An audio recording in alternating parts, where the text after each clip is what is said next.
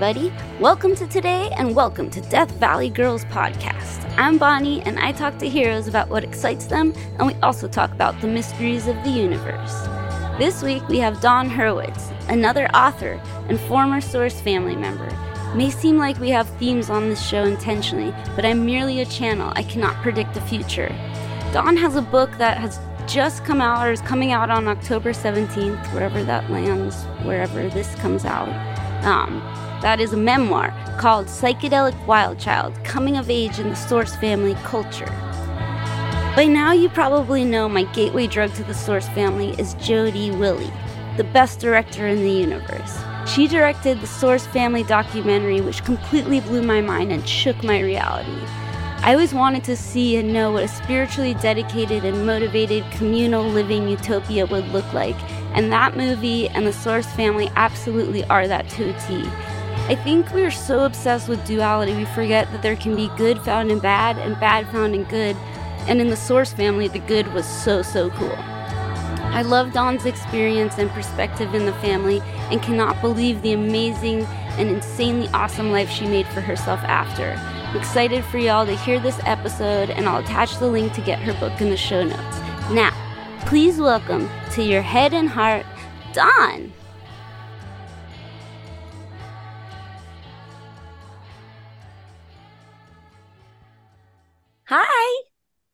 Hi.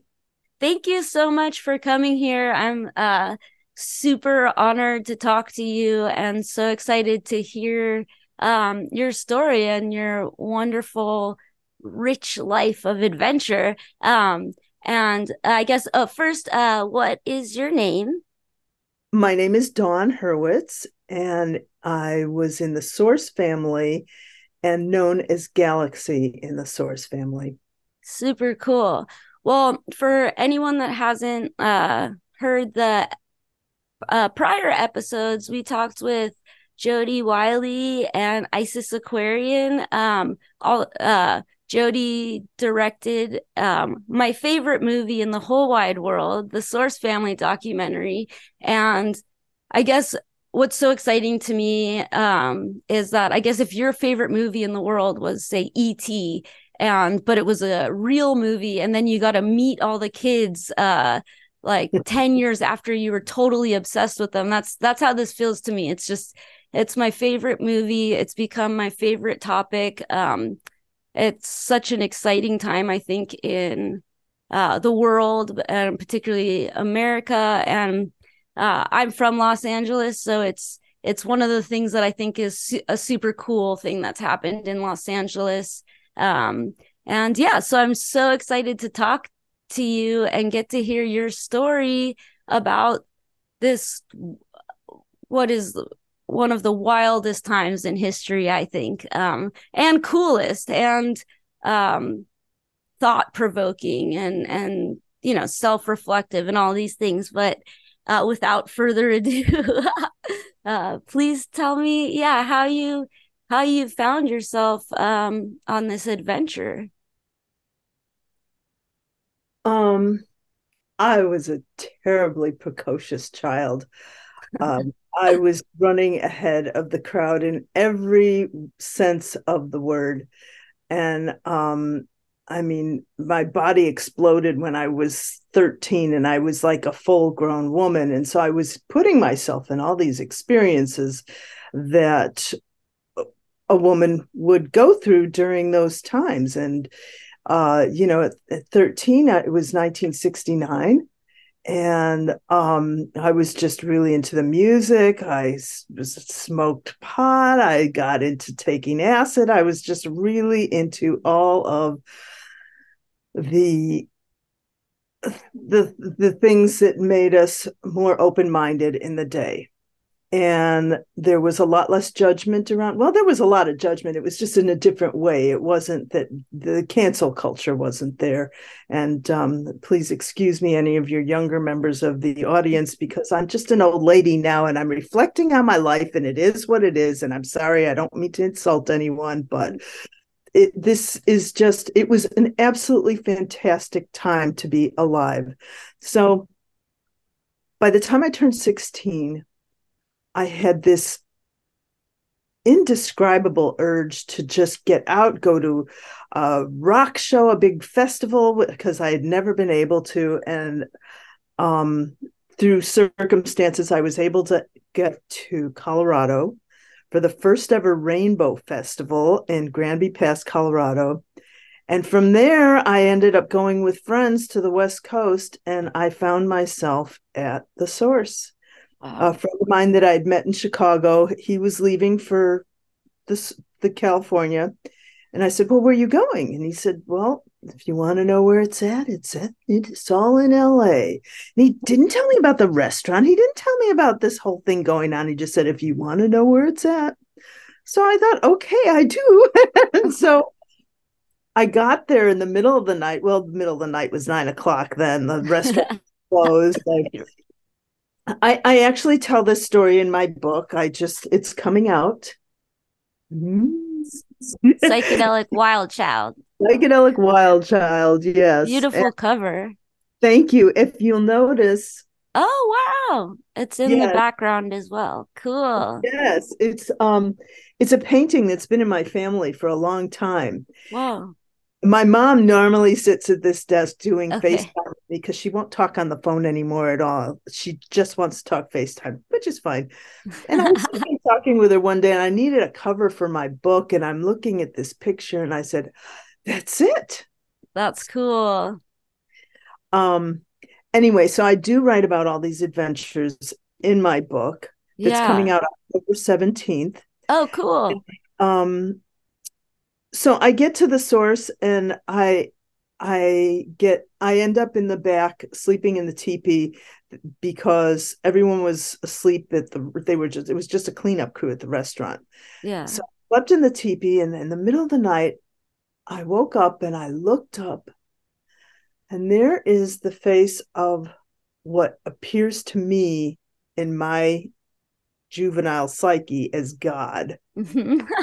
staring down at me like, you know, two feet away from my face. Yeah. I was just kind of like wide awake looking at him. And he said, Oh, it's all right. It's all right. Somebody told me you were out here and I wanted to make sure you were okay. And I was like, Okay. said, Go back to sleep. Someone will come and get you in the morning. I went right back to sleep. Wow. And when I woke up in the morning and went to the first meditation in the parking lot in the gravel uh, when it was a parking lot next to the source. Um, i just knew i was where i was supposed to be. Wow. That's so cool. Yeah. And is there what what do you call him i i don't know what i guess i don't know what i'm supposed to call him. Uh call him whatever you like. Um okay. i refers to him a lot as father yod because she feels like that's I don't know. I I refer to him as Ya Ho Wha because that's okay. that was the last I knew him was Ya Ho Wha, and of course, so I hang on to that. Okay. Um, I, and, I oh sorry. Go. Oh no, you go ahead, please. I do. I do resonate to the Hebrew meaning, the Yod He Vahe, and you know there there were a lot of Jewish people who ended up in the family, and so the Kabbalistic leanings were very um, resonant. Yeah. And um, it was, it wasn't that, I, it's not that I really am into the Jewish religion, I, although I was raised in, I call it the culture of Judaism, but um, it was something that just felt very comfortable and felt very right to me. I think that that's super interesting and not something um, that I re- I knew, uh, but it seems like a lot of other um, spiritual groups of any kind sort of are more based on like um, an offshoot of like Jesus in a lot of ways. Uh, and a lot of people come from a Christian background. It's interesting to hear that there were a lot of people coming from like a Jewish background. Um, and I wonder why. you know, the thing with Jim Baker as yeah. Ya Ho Wha was born, um, when his mother would take him to whatever church, temple, whatever was near where they lived, and she didn't raise him in any particular religion at all. Wow. So he had a lot of different influences. And I think that's part of what made him so open minded towards belief in general. That's cool. Um, and I guess one question I've uh, asked everyone is, and what I think is, you know, a piece that most people don't understand is I imagine you can explain it, but the feeling that he gave off, um, like there's just when you look at anyone super famous or super whatever, they give off a feeling. They have a energy, uh, something. Uh, can you describe what his energy was like? When oh, I'm sorry.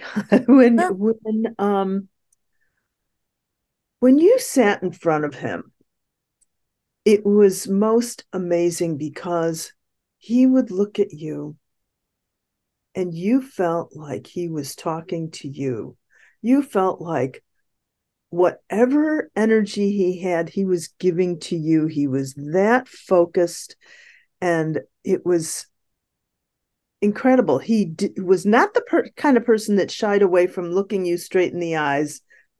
And when you looked him straight in the eyes, it just felt like, yes, I'm supposed to be here. This is, you know, it, it was it was mesmerizing yeah and i wouldn't say that that was in a negative way at all i think it was positive because it allowed me to drop my limitations and yeah. i think with many cults it's a very it's a, it's a razor's edge because mm-hmm. many leaders take advantage of that moment when they know that they have that mesmerization. Yeah. He did not do that. Some people will say that he did. I never had that experience. That's I cool. felt like I was always in a place I wanted to be. Yeah. Well, I think that that's um super cool. And and an important distinction is I think um one thing with cults or whatever alternative religions all of this stuff is that i think it's a lot of people realize that the way the world works doesn't work for them doesn't seem normal doesn't seem right. It's it seems wrong. And the way they've been you know forced to live in these boxes doesn't feel right. So you go out and you find um other people that sort of resonate more with you. And i think it's super cool that like to me finding someone that makes you more you um is is the best thing in the world. So i i realize that sometimes yeah there's people take advantage or it goes in different directions but at at the source at the beginning of it like that's awesome is to find yourself and not be stuck in these boxes that don't make sense to you. Um and i think a lot of people think that that's like an adolescent concept but it's not. Like uh it's just there's a bunch of different ways to look at reality and the idea that government and society is right not what feels true to you is i think really i think is even weirder than trying to find someone you connect with. That's you know it just it makes sense to me. I look at typical religions like christianity and judaism and even islam i mean they're just as much cults as we were. They just they were just really into their own belief system and they managed to get a lot more followers. You know we had a much smaller group and it was it, that's why we called it a family because it was more like a family. We had individual relationships with everyone it wasn't like um you know it, it, people who were in Rajneesh, for instance, they had this relationship with him, but it was at way arm's length away, you know, and they all felt. I mean, I, I had a friend who, interestingly enough, when when I joined the source, she was criticized me a lot. And then after I left the source years later, um, and I was a clothing and costume designer and I came back to Chicago and I had this little store and I see this school bus drive up and she comes out dressed all in pink. She's into Rajneesh. that's, that's you know, so cool to me. oh, you know, it was just a very interesting time to be alive. We were all searching for alternatives. And um at the time I was kind of like, oh, so you were slagging me off for being in the source family. Now what's what's with you all dressed in pink? Yeah. You know, eventually I mean today we're we're friends again and she's um you know, I appreciate what she's been through and I, I think that everyone should be through some experience that is outside of the norm to break free of those old patterns that we were brought up in. Yeah. And, you know, this is the way you have to live. Yeah. I mean that those those things that were virtues of staying in a relationship you hate and doing all of these things and having a job you hate and um you know all that that that cycle doesn't make any sense to me either it just i don't i don't and i don't think it makes sense to those people that do it either i think that's why they like frown upon you know things like this because they're just like you you can't do that and it's like wait can you no i you know it's i think the yeah. freedom uh to find yourself is pretty, you know, scary to other people. But one question I have for you is um, something I've noticed uh, is that when when I most feel like, oh, I'm supposed to be here, this is exactly my path, this kind of thing, um, I've found that a lot of those things um, are attached to past life stuff in, in, a way that I didn't understand until recently. Uh, just in the sense I, have said this before on this, but um, we I I was uh we we have like a band healer, and she told me that um I had been a jazz singer in a previous life, and I was like, that's crazy because I went to jazz school in the you know now, and I did all the, and it's like that doesn't make any sense for this life. Uh, but just like when you're doing something and you're like kind of hell bent on it, I found there's always this sort of not always, but a lot of time a past life connection. Do you feel that you all or you and Ya Ho Wha have um like many lifetimes together or how do you Absolutely. feel about that? Okay. you know, it it's it's funny because he he was not into past life regression or any of that sort of stuff. He did channel before it was known as channeling. And basically, we saw it as he went, he would tap into the Akashic records and bring the information out to us so that we could incorporate it and remember. But as far as past lives, he always said, you know, there's only 10% of your brain that's actually that you know what's working the rest of it is like it's filled with so much stuff you don't even want to know. if you knew about all those past lives, you would suddenly be faced with the predicament of having to reconcile all the shit you did wrong. Whoa. That this life is for getting it all right you know and he said that when we were what we were together as a family was working out all of our karmic ties from the past. And that we were just there to get it right. And that was all we really needed to focus on. I i know what you're saying about um that feeling of almost deja vu I, yeah. I remember having a feeling very distinctly when I was in the third grade and doing a report on Greece and feeling like, why do I have to draw this Greek key and why wow. do I find these togas and you know all this sort of stuff? And it was just it's something that um, even in the Source family, when I was a clothing designer in the Source family, That's many so cool. Thank you for all of your beautiful clothing. I just sorry, real quick, because I I had like when I watched it, I had a, a real camera, film camera, and I took so many photos of of the beautiful fashion and have them developed and like used to have them on my wall. It's just like that's wow. my favorite art is uh your clothing. yeah. That's so nice of you to say. Gosh. Yeah. That's amazing. Uh, Sorry. So the, that was basically just that. Yeah, I mean, I have I have had those kind of situations when I've met certain people in my life. I just felt like we knew each other. How do I know you? I've known yeah. you before, like that, and it just you know, I think that those moments are there for us to pay attention to. Right. Um, you know, sometimes they're to tell you, stay away from this. Right. Look at that moment and decide, okay, where does this go? And it's all up to you. You get to decide wherever it goes, you know? Yeah. That's super cool. Thank you. That's a good reminder. Thank you. I'm always trying to put things in extreme places, but it can be all sorts of different things, good and bad and helpful and whatever else.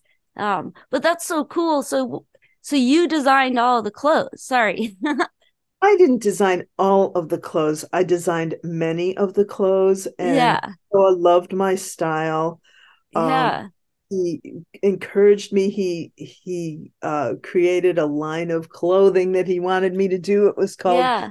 Crabtree Creations and uh, I'll see if I can flip to something really quick to find it but yeah. Um, it was it was just one of those things that oh here is yeah this was oh it's in the book? Wow. Yeah and this was that was me in the so front. cool. Yeah. Um, oh my god. That's just to yeah that's so cool. Um you know that's a i mean for me that's a huge part of a huge part of it. Um but yeah. one of the things that happened was that all of the women tried in some form or other to put stuff together. I just happened to be really good at it. I happened to be really fast and um one of the ways you know when you when you're living with 140 people you look at how do you cut corners? You make your Yeah. own clothes you know? Yeah so- for sure. I just ended up making a lot of clothes. I have a great story in the book about how when we stopped wearing white, Ya Ho Wha wanted us to wear colors. And he invited me into his room and said, Okay, we're going to go through every woman in the family. Everyone's getting three yards of velvet, and I'm going to decide what color each one, you know. And he, we went through, you know, to 80 women. yeah okay. And then I had to go to the fabric store and spent most of the day there just like yeah yards and yards and yards of velvet. And um, that was just a really fun story. And, and that's just- so cool yeah um one question is um when you say the akashic record is that what he called it or you guys called it or is that what you yeah i'm just curious about that the Akashic records are the invisible libraries of knowledge that are just out there in the universe. And um, we were very much into the teachings of Mabel Collins from the Theosophical Society. And she talked very much about the Akashic records in her books, um, specifically When the Sun Moves Northward and uh, Light on the Path. And so that gave us a lot of insight into you know the akashic records are basically the intuitive knowledge that you just go within to find. Yeah. Can't find it any you know you can find books like mabel collins at the library and like you yeah. know inspirational but really it's all inside and you have to just still your mind enough so that you can just come up with that knowledge that just comes forth when you let it if you just let it Yeah, well, I guess uh the next subject is that um we we're a band, Death Valley Girls is a band. Um, Okay. and yeah, and uh and we're from Los Angeles and we I I channel all of the music. Um so uh but I don't have a like like I'm just learning about all this because it's it's definitely like a state that I go into that isn't Uh-huh. a state. It is a inward but a complete opening. So I, I understand, but I'm just curious, uh, you know, to learn more about um other people's experience. And I guess speaking of music and stuff, what can um was the music and the band um a big part of it for you? The you know when we first when i first got there there was no music and band yeah, it's something that evolves and um at the time, you know, when I joined the family, I was certainly into the music of the day. I mean, Led Zeppelin, Jim Morrison. Yeah. Um, you know, there was just there were so many. uh, I was really into that whole scene at the time. Yeah. So, um, when Ya Ho Wha put the band together, you know, we all just kind of it just naturally resonated. We all Yeah. we, tried to fit in the band room. We didn't fit. He had Yeah. put in the, the- our meditation room so that you know we could all be dancing or whatever and listen to the music because we always did the music in the morning right after meditation Okay. and so um that was when all of those albums were recorded because it was all spontaneous as you probably know Yeah. um, Yeah, that's super cool. That's kind of how we do it too. I didn't know that. Yeah, I didn't know that that was something that eh, was. I didn't have words for what was happening or what we do until kind of like realizing that it's sort of the same thing. It's just uh, and that that's the sound. You know, when you first hear something, you don't realize, oh, that's um improvised. You just are like, oh, that's that's the truth. That's the exact whole truth and there's every single sound is uh intentional um Right. and i guess in some ways it is but it's just cool that that was uh improvised as well and and that all of it was documented i think or not all of it but so much of it was documented i think is Oh, most all of it was documented. Some was lost. And there were some like this the album Savage Sons of Ya Ho Wha, those were all songs that um some of the guys in the family had come up with. And there were a couple women who had songs too. Um their music was not as prevalent probably because most of the energy went into the band with Ya Ho Wha. Yeah. And you know it, it was what it was. Yeah. No, I can imagine that being um uh maybe possibly frustrating just like having oh you know uh but we you know that's uh, just from my personal um it, it takes a lot to go and play music and be part of jams is very um challenging and uh you know it's it, it's not for everyone. And i could imagine if i were there it might not be for, i'd be maybe too scared to do it. I don't know. But uh i'm sure there's a variety of feelings about it. I think the women who were singing, there was Aum and Cinderella and Aquariana, and um, there were a couple others too, and they they they did their own thing, and they were playing with other people, and uh, in the family, so it was all within the family. Um, oh so there were other bands and stuff kind of, yeah, Oh, yeah, that's and, so and cool. it, it just didn't really get focused on as much as Ya Ho Wha 13. yeah uh, because you know we didn't have totally unlimited money. I mean, it seemed like it sometimes, but it was Yeah. You know we hit the wall at a point, and it was just like, okay, where how we do this? yeah But it, it- with the restaurant, that it did help to fuel us quite a bit. yeah But after we sold the restaurant, then uh, somebody in the family had come up with the term. Uh, we sold the goose that laid the golden egg. So. Oh, yeah. yeah. Well, you know, that's and then so do you okay, and so I know it's all so much stuff, but and then you moved to Hawaii?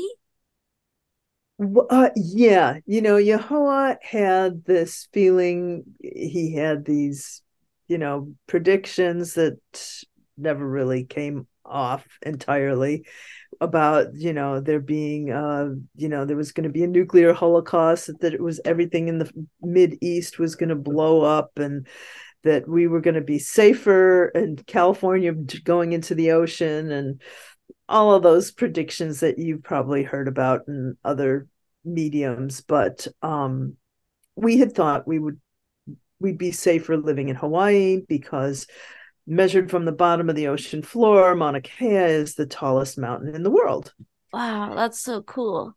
And so we thought you know when the waters recede there'll be a lot more land and you know we'd be okay and we could grow our own food and all of that Yeah. So yes, we all moved to Hawaii, and we were on a continuous journey though, because at the time it was n- there was no even today, there really isn't any kind of setup unless you have a really unlimited amount of money. Okay. You set up a place where all those people could live together as a family. It was just very yeah. And so every time we'd get comfortable somewhere, we'd get kicked out. yeah. Place else. And we ended up living on all the islands, and that was kind of how we ended up. We were back, at, we went back to San Francisco for a while. He went on a round the world trip trying to find our home. He couldn't yeah. find anywhere, came back to Hawaii. Actually, we met him in San Francisco. That was what happened. We met him in San Francisco, and then we ended up going back to Hawaii again. So, yeah, well, it's I think that those the issues um of why to leave here make sense. I think those will always be like threats and uh, whatever else. It's just funny.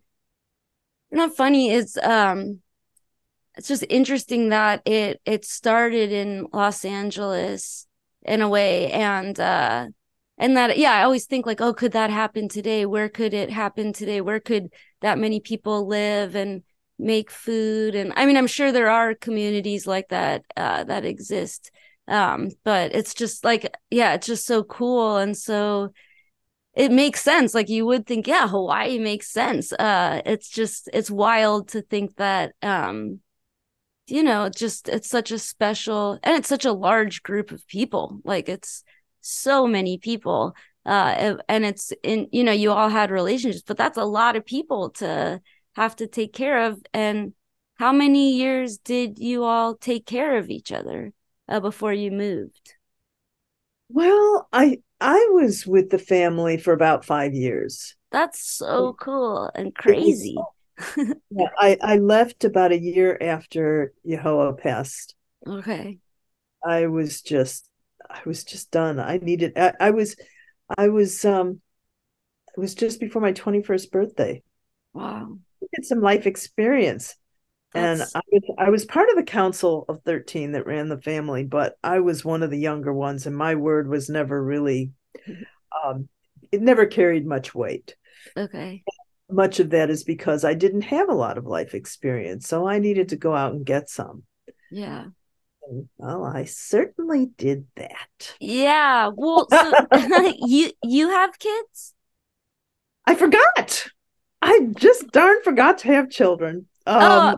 I got so busy with so no, many. No, no, no. I just, I was, I only asked that just because of, or you have, you're an aunt. I'm an aunt. Uh, is like imagining my 21 year old, um, niece, uh, have leaving an experience. You know, having, you know, live something that, um, full and whatever the words you can think of just at that age like even myself until you know i did not know anything uh, before 30 honestly you know so it's just it's so cool that you had such a wild ride. And then i i know probably you talk about it in your book which um everyone needs to get but yeah what like uh I guess after I see one of the things I think is that like a band, which we're in, and it, we've been in this band for 10 years, and it's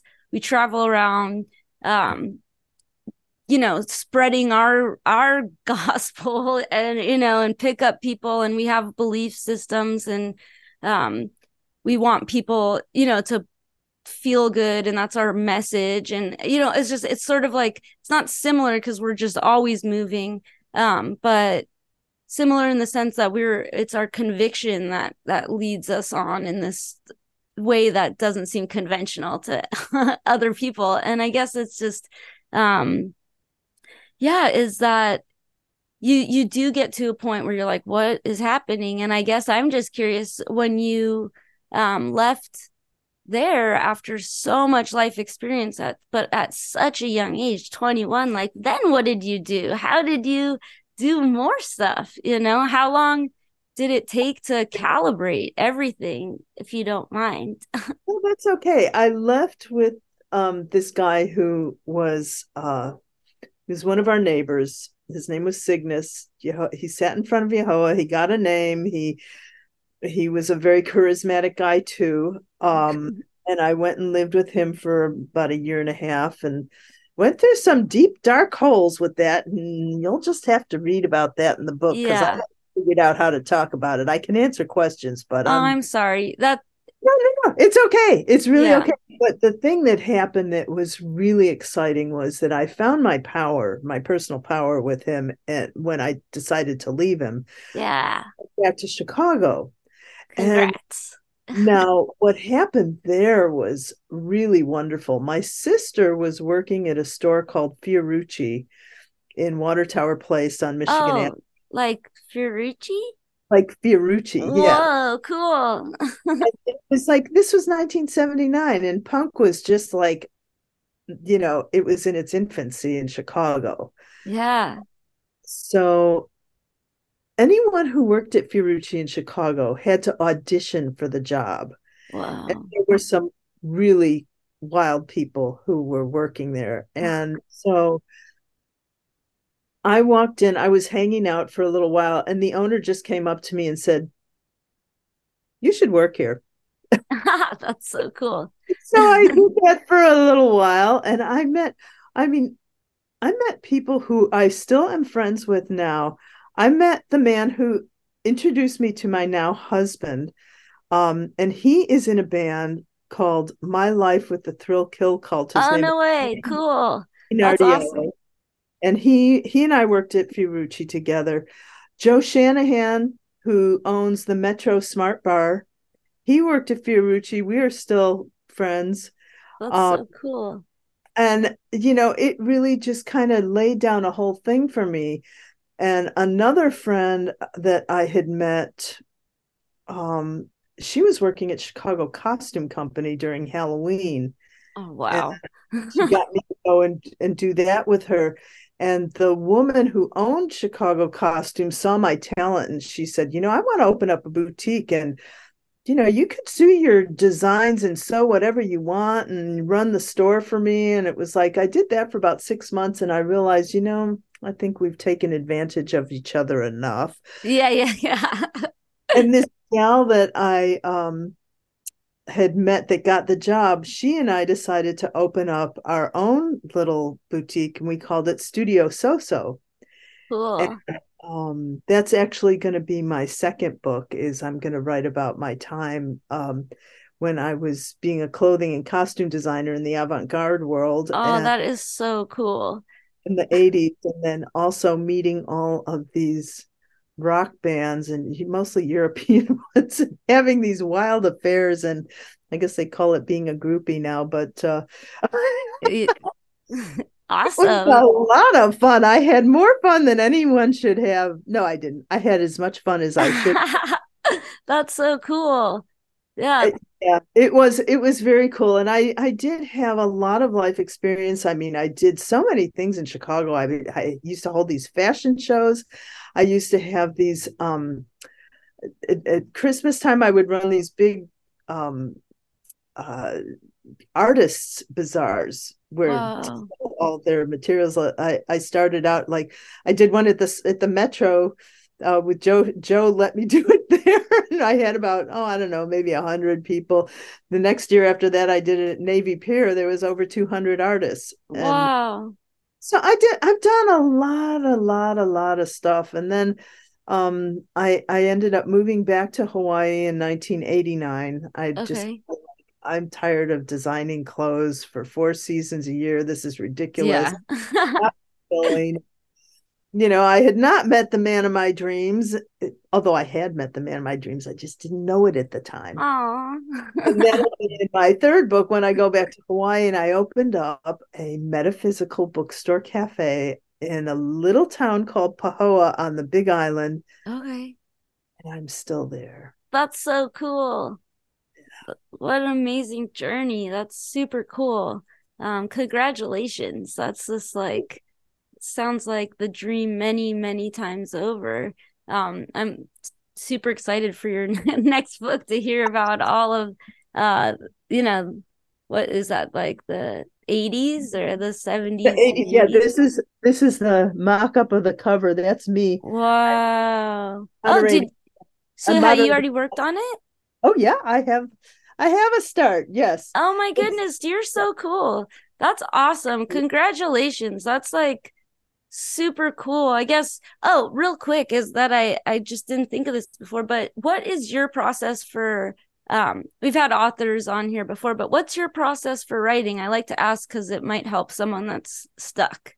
Um you know, um I am from the Natalie Goldberg School of Writing, uh, where you know you just do wild mind writing. You just put the pen on paper and go, and you don't stop, and you just don't edit nothing. You just keep going, and that has evolved to working on the keyboard, and I do it the same way. Although I have a hard time on the keyboard sometimes because I want to edit, but anyway.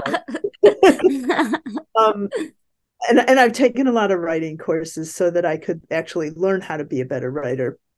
But what I've found as a memoir writer that has been incredibly useful is looking at old photographs and even more importantly listening to music from the time when I'm wow. to write about because when I hear those songs I go into this reverie of like, oh yeah, I was doing this, that, and the other. I mean, it, when I had Studio So So, I used to make these mixtapes of all these, you know, artists that you know I would just play them all day long while I was sewing and and making clothes. And so, um, to me, that always taps me right back into those moments, listening to music, looking at pictures, and um, you know, bug your friends, bug the shit out yeah. Yeah, T- ask them. Okay, we were doing this. What were we doing? What was I thinking? What were you thinking? You know, just just have no have no limitations you know just don't be afraid to ask your friends ask your family what did you think at the time you know i, I know i was a little what i was but what did you think you know and, and you'll get different points of view and when you do get those different points of view, it will spark something in you to be able to remember, well, what did really happen? Yeah. So I that's, that's amazing. Yeah, that's incredible. Thank you so much. And I guess just one last question um, is uh feel like how do you like having having so many different lives uh so many different lives how do you like move forward. I think everyone has this, so it's not, you know, I think people forget when they've had these experiences that are have so much joy and tragedy that that they feel like that's super unique, which it is, but you know, like how do you move on with and how do you move on, but how do you carry uh, what you learned or got or w- what was taken away from you? How do you carry the source experience with you? Um like when you need, meet new people or you know just in your life now? That's the last word you said to it all now. You have to live in the moment. You have to take all that crap that happened to you that you don't want to think about it and don't think about it. It doesn't matter. Did you learn something from it? Did you get through it? Are you still alive? You know, I mean, it's like, yeah, matter. What matters is what's happening right now. What's happening right now is that, yeah, the guy that I went to London to meet, I didn't meet him intentionally. Frankie was living in London and I went to see Frankie, and I'm there was this guy, and he ends up being my husband. He was the brother of the first manager for Bauhaus, Peter Kent. Wow, cool. And so um, I didn't know it at the time. We were just like he had saved me from a fallen relationship that I had with this other rock star, but that's a whole other. anyway, but you know, I mean, what matters to me now is that I am in this relationship with a man who I never thought I was going to be in a relationship with, that he is so caring and humble and so the opposite of me but such a compliment to each other. We I just feel so blessed. You said before, like you've done all this stuff, and I think, yeah, you know, sometimes I just look at I live the life other people dream about, and I am so grateful. So that's the other part of it is gratitude. And that might sound trite and cliche. No. You know what? It's true. As long as you uh, have gratitude and recognize all the people around you who contributed to your life and live in the moment because of it you know? It just do what's in front of you now do what's important to you now. What's important to me now is like okay so i'm retired. And my i need to be creative. And so i've i've done so many different things that i just had to do something else and which was just write about all the things that i did. That's so, so cool yeah. thank you. That's an amazing answer and i think uh, way more helpful than any other answer uh, that anyone could give. And then yeah so thank you so much for coming here. Um is where can people find you find your new book that's coming out in october and find your next 25 books you're gonna write? Well i'll be happy if i write three but i you know usual suspects. I'm gonna i'm gonna have it on amazon because i know that's the place that it's gonna sell the most. Um okay. uh, wholesalers can buy it through ingram you know regular bookstores. And um, I have a website, www.dawnhurwitz.com. Okay. And, um, I'm going to be selling copies, autograph copies from my website, and you know that would be very helpful for me to for you to buy it directly from me. Okay, I'll post that link for you, and um, you know, I mean, you might get some fun swag if you do buy it through me. Ooh. Marks, cool. you know uh, but uh, you know, uh, um, yeah, find me on my website. I'm I'm on Instagram. I okay. you know. I'll be yeah. sure to tag you everywhere. Well, thank you so much. Uh, have the best fall, I guess. yeah, thank goodness it's not too cold here right now. yeah. Well, I hope uh talk to you soon. thank you. Thank Thanks you so, so much. much. Bye. Bye.